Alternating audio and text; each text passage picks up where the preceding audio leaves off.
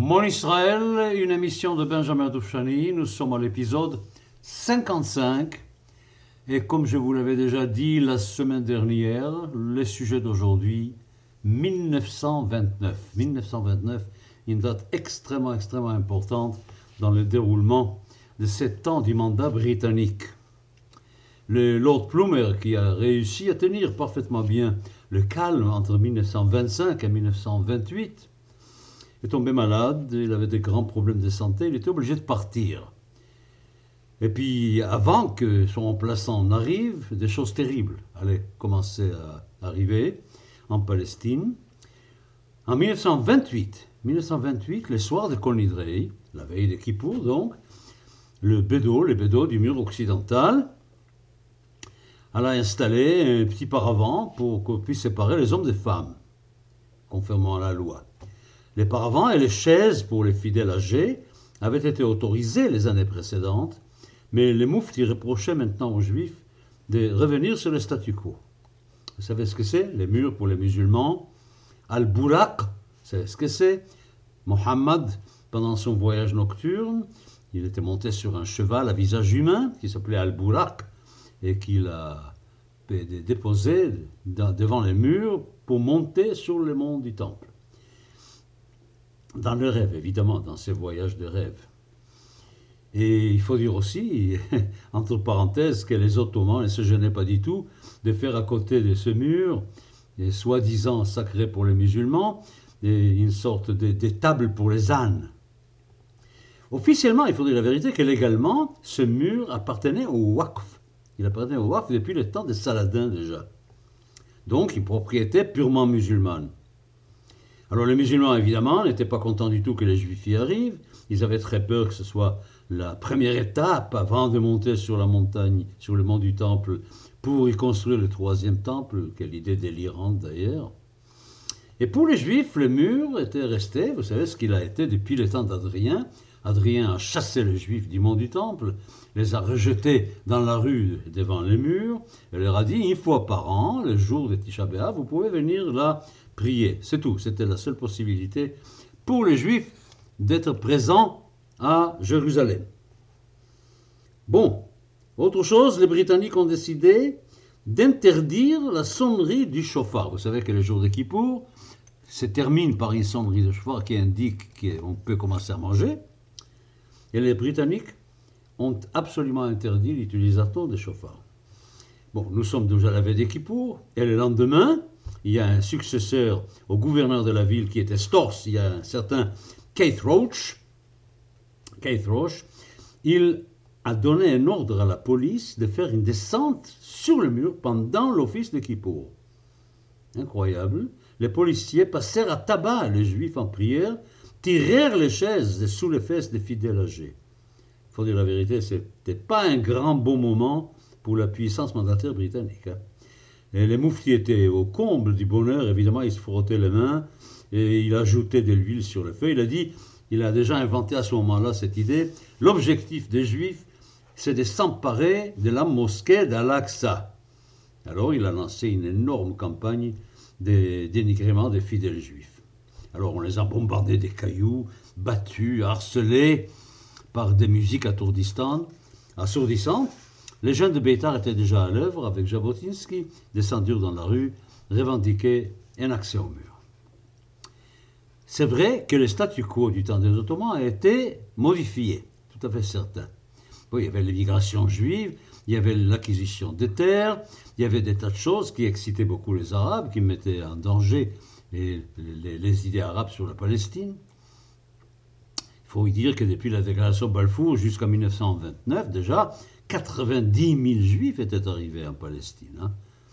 Bon, les Arabes allaient de pire en pire sous le règne de ces mouftis de Jérusalem.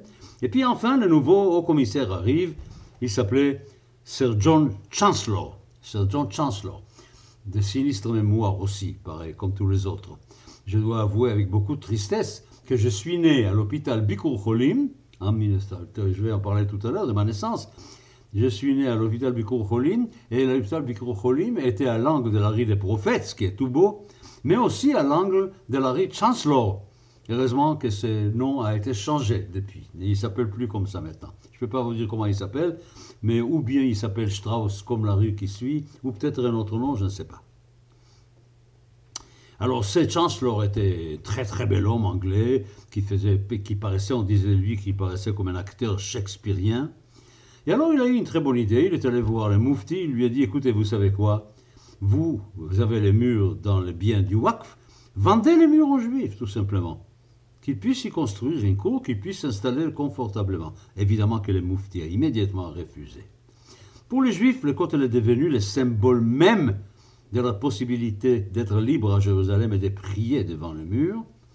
Et pour les Arabes, Al-Bourak devint le symbole de la résistance. Il y avait un drôle de sentiment à ce moment-là à Jérusalem, très très pesant. Il y avait un grand écrivain, vous savez, Arthur Kessler, qui était un jeune sioniste hongrois. Il a décrit ça. Il a écrit C'est la beauté hautaine et désolée d'une forteresse de montagne emmurée dans le désert d'une tragédie sans catharsis. Et voilà. Jérusalem était une ville lourde. Vous savez, c'est très marrant, moi qui ai passé mon enfance en Israël, je peux vous dire qu'à 60 km entre Jérusalem et Tel Aviv, il y avait une différence d'ambiance absolument incroyable qui dure d'ailleurs jusqu'aujourd'hui. Tel Aviv, il y a une sorte d'impression d'énorme liberté, énorme liberté. Jérusalem, pesant, quelque chose qui a été pesant toujours. Alors, pendant l'été 1929, c'est encore pire car le Moufti, qu'est-ce qu'il fait?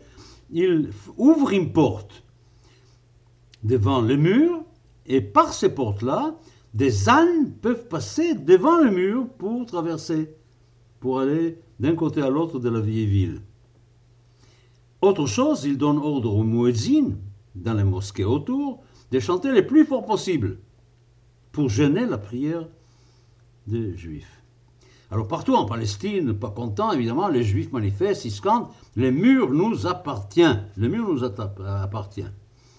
Et puis alors, le 15 août, le 15 août, chancellor absent, il y a un grand cortège de sionistes, avec à leur tête Joseph Klausner, le professeur de l'université, par ailleurs l'oncle de l'écrivain Amos Il y avait aussi des gens de l'organisation Beitar, évidemment, qui marchaient ensemble ils hissèrent le, drapeau sioniste et ils chantaient à Tikva.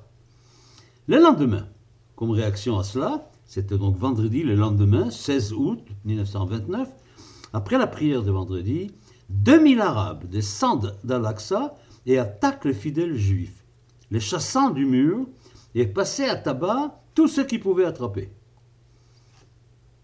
Le 17, un jour après, un garçon juif joue au football, comme ça il s'amuse, et puis sa balle tombe dans un jardin arabe, et quand il va récupérer les ballons, il est assassiné. Évidemment, pendant ces funérailles, des jeunes juifs tentent un coup de force contre les quartiers musulmans. Et arrive la fameuse prière du vendredi 23 août. Le vendredi 23 août, des milliers de fidèles, des milliers de fidèles arabes, encouragés par les mouftis, sortirent de la mosquée Al-Aqsa pour s'en prendre aux juifs. Hein. Alors il y avait à Jérusalem il y avait la famille euh, Husseini, évidemment avec les mouftis, il y avait une autre famille Nashashibi, beaucoup, beaucoup plus modérée. Il y avait la famille Dajani, la famille Khalidi, tout ça, je me souviens de ça tellement bien de mon enfance, de tous ces noms-là. Alors à ce moment-là, évidemment, il y en a qui essaient de calmer la foule, mais pour, sans, sans, succès. Et puis la foule commence à attaquer et les quartiers juifs, et les quartiers de Montefiore, qui est hors mur déjà, et on tue 31 juifs. 31 juifs sont assassinés. Il y a une maison de Jérusalem où cinq membres d'une même famille sont massacrés.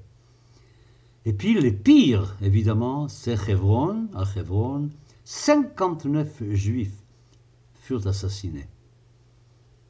La Haganah, évidemment, la milice sioniste, qui a été fondée déjà en 1920, commence à riposter. Il y a dans tout le pays même pas 300 agents de police britanniques pour toute la Palestine.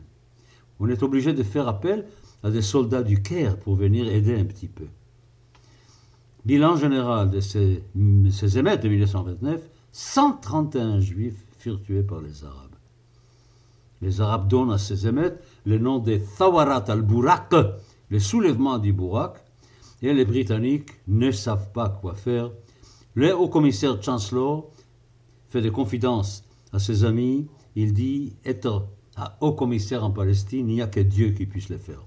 Complètement impossible, impossible de le faire. Bon, j'arrête une seconde là, si vous permettez, laissez l'affaire générale pour aller à l'affaire particulière, une affaire qui me concerne tout à fait personnellement. Voilà, si vous vous souvenez, je vous ai dit que mes parents se sont fiancés à Hebron en 1928. Déjà, mon arrière, arrière-grand-père est venu s'installer à Hebron. Mon arrière-grand-mère avait un hôtel et restaurant à Hebron, déjà, au XIXe siècle. La famille est très attachée à Hebron. Nous sommes très souvent à cheval entre Jérusalem et Hebron. C'est une ville qui nous est extrêmement chère dans la famille. Bon, là-dessus, les événements de Hebron, évidemment, sont des événements qui touchent directement mes parents, parce que mes parents connaissaient pas mal de gens qui vivaient à Hebron parmi les gens qui étaient massacrés. Et je voudrais, ajouter un mot. Les juifs de Hebron n'étaient pas sionistes. Hein. La plupart des juifs qui vivaient à Hebron, c'était une histoire de yeshiva, des talmidei chachamim qui étudiaient dans les yeshivot, qui étudiaient les talmuds, qui n'avaient aucun projet politique. Vraiment des juifs religieux comme, comme, on, en avait à Meachari, mais ailleurs. C'est justement eux qui étaient pris pour cible comme le grand danger pour les Arabes de Palestine. Je reviens donc à ma famille. Mes parents ont à ce moment-là, en 1929, ils ont huit enfants déjà. Huit enfants. Et ceci se ça au mois d'août. Et dès le mois de septembre, mes parents décident, malgré l'âge de ma mère, qui avait 40 ans passés, c'était pas si simple à ce temps-là, ma mère décide de faire un autre enfant. Pour répondre à ces massacres de Hebron, je suis conçu en septembre 1929 et je suis né en juin 30. Donc je suis un enfant en réalité qui a été fait, qui est né en réponse au massacre de 1929 de Hebron. J'ai porté ça en moi toute ma vie. D'ailleurs, j'ai fait la guerre, imaginez-vous que quand j'ai fait la guerre d'indépendance, en 1948. Je l'ai faite dans les montagnes de Hebron, à Gush Etzion. Vous savez, le lieu entre Jérusalem et Hebron. J'étais là. Et mon frère, qui est tombé pendant euh, la bataille de Gush Etzion, il est tombé juste là-bas, tout près de Hebron. Et quand j'étais fait prisonnier par l'armée jordanienne, le premier endroit où on était amené, c'était Hebron, justement dans la prison de Hebron. Je ne sais pas si je vous ai raconté, non, certainement pas, je suis bête. Je l'ai raconté dans mes mémoires, oui, ça c'est vrai. Non, alors je vous dis que la, parade terrible, monstrueuse que nous avons eu à vivre à Hebron avec le milliers de balles tirées en l'air, nous dans des, petites, dans des petits camions de l'armée jordanienne, avec des Arabes qui tiraient, pas sur nous directement, mais à droite, à gauche, en haut, en bas. C'était quelque chose de terrible. Et imaginez-vous que cette parade de victoire arabe contre Gush Sion, était faite au moment même, au moment même où David Ben Gurion à Tel Aviv a déclaré l'État d'Israël. C'était le 14 mai, Hey Beyar Tachach, le 14 mai 1948. Ce sont des souvenirs indélébiles. Je suis très content de pouvoir vous les raconter sans trop, trop car il y a eu beaucoup, beaucoup d'années où je ne pouvais même pas raconter cette histoire-là. Permettez-moi d'ajouter encore à cela que quand nous étions en prison, il y avait le rez-de-chaussée, il y avait le premier étage, il y avait tous les soldats en bonne santé qui étaient logés au premier étage et tous les blessés qui étaient mis au rez-de-chaussée. Et comme moi, j'avais mon bras en plâtre à cause d'une balle que j'ai reçue dans le petit doigt, et on ne savait pas quoi faire avec moi. Est-ce que j'étais en haut et j'étais en bas? Alors on m'a laissé sur le palier. Tout seul, j'étais là sur le palier en attendant qu'on prenne une décision. Et là-dessus, il y a un sergent de la Légion arabe de la Légion jordanienne qui s'approche de moi. Il me regarde, il me dit Tu connais Hebron En anglais, tu connais Hebron Je lui ai dit Non, moi je ne connais pas, mais je peux vous dire que ma famille connaît très bien et que mes parents se sont fiancés ici à Hebron. Il me regarde, il me dit Tu es fumeur? Je lui ai dit Oui. Il me dit Attends-moi. Il s'en va et il revient avec une boîte de 50 cigarettes Pliers, c'était les meilleures cigarettes qu'on fumait à ce moment-là, 50 cigarettes Pliers, et il me dit, tiens, je te l'offre. Mon nom est Mamdour, quel est ton nom? Je lui dis Benjamin. Il me dit Benjamin, malgré tout, veux-tu être mon ami? Il me tend sa main, et ça, je peux le dire avec beaucoup d'émotion. Il me serre la main et il me dit Je comprends dans quel état tu es, et je suis avec toi de tout cœur. Qu'est-ce que c'est dégueulasse, ces guerres Qu'est-ce que ça aurait été mieux si on pouvait vivre en paix? Ça, je ne peux pas oublier. Je venais d'apprendre, je venais d'apprendre que mon frère était mort. Et dans un moment un des plus difficiles de ma vie, il y avait un sergent de l'armée ennemie qui est venu m'offrir son amitié. Ça, pour moi, je dis, ça a ouvert un espoir qu'un jour les choses allaient s'arranger.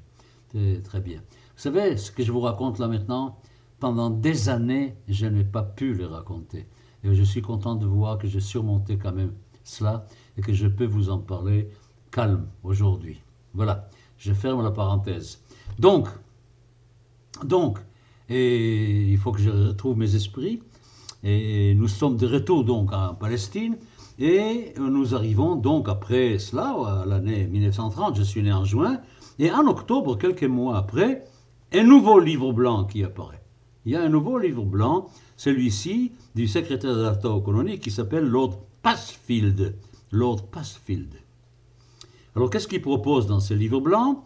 Il propose de limiter l'immigration juive et de déclarer officiellement qu'on renonce à l'idée d'un foyer national juif.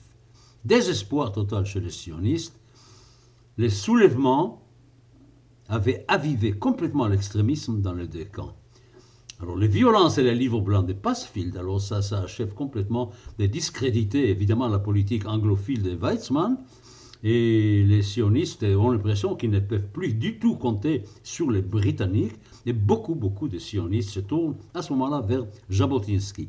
Au 17e congrès sioniste, Jabotinsky s'en prend à Weizmann très, très, très sévèrement. Et Weizmann, à ce moment-là, est obligé de faire pression sur le Premier ministre Ramsey MacDonald pour invalider les livres blancs. Alors MacDonald, à ce moment-là, il écrit une lettre qui lit au Parlement britannique et il confirme les dispositions de la déclaration Balfour, il ouvre l'immigration juive de nouveau. Évidemment, pour les Arabes, c'est une catastrophe. Ils appellent cette fameuse lettre lue au Parlement la lettre noire. Mais c'est trop tard pour sauver Weizmann. Il n'est plus président du mouvement, sioniste. Et la Haganah comprend tout ce qui se passe et la Haganah commence à s'armer on sait qu'il y aura de très grands problèmes. Il n'y a pas que la Haganah à ce moment-là, parce que la droite sioniste, avec Jabotinsky, va créer les Irgun le Etzel, l'Irgun Zwailumi, qu'on appelle en France l'Irgun, une organisation militaire nationale qui va jouer un très très grand rôle dans la fin des années 40, nous verrons ça plus tard. Bon, nous sommes là déjà après ces émeutes de 1929. Pour moi, c'est un moment que je ne peux absolument pas oublier. Et après cela, vous savez qu'il y a une chose terrible, c'est qu'il n'y a plus de juifs à Hebron.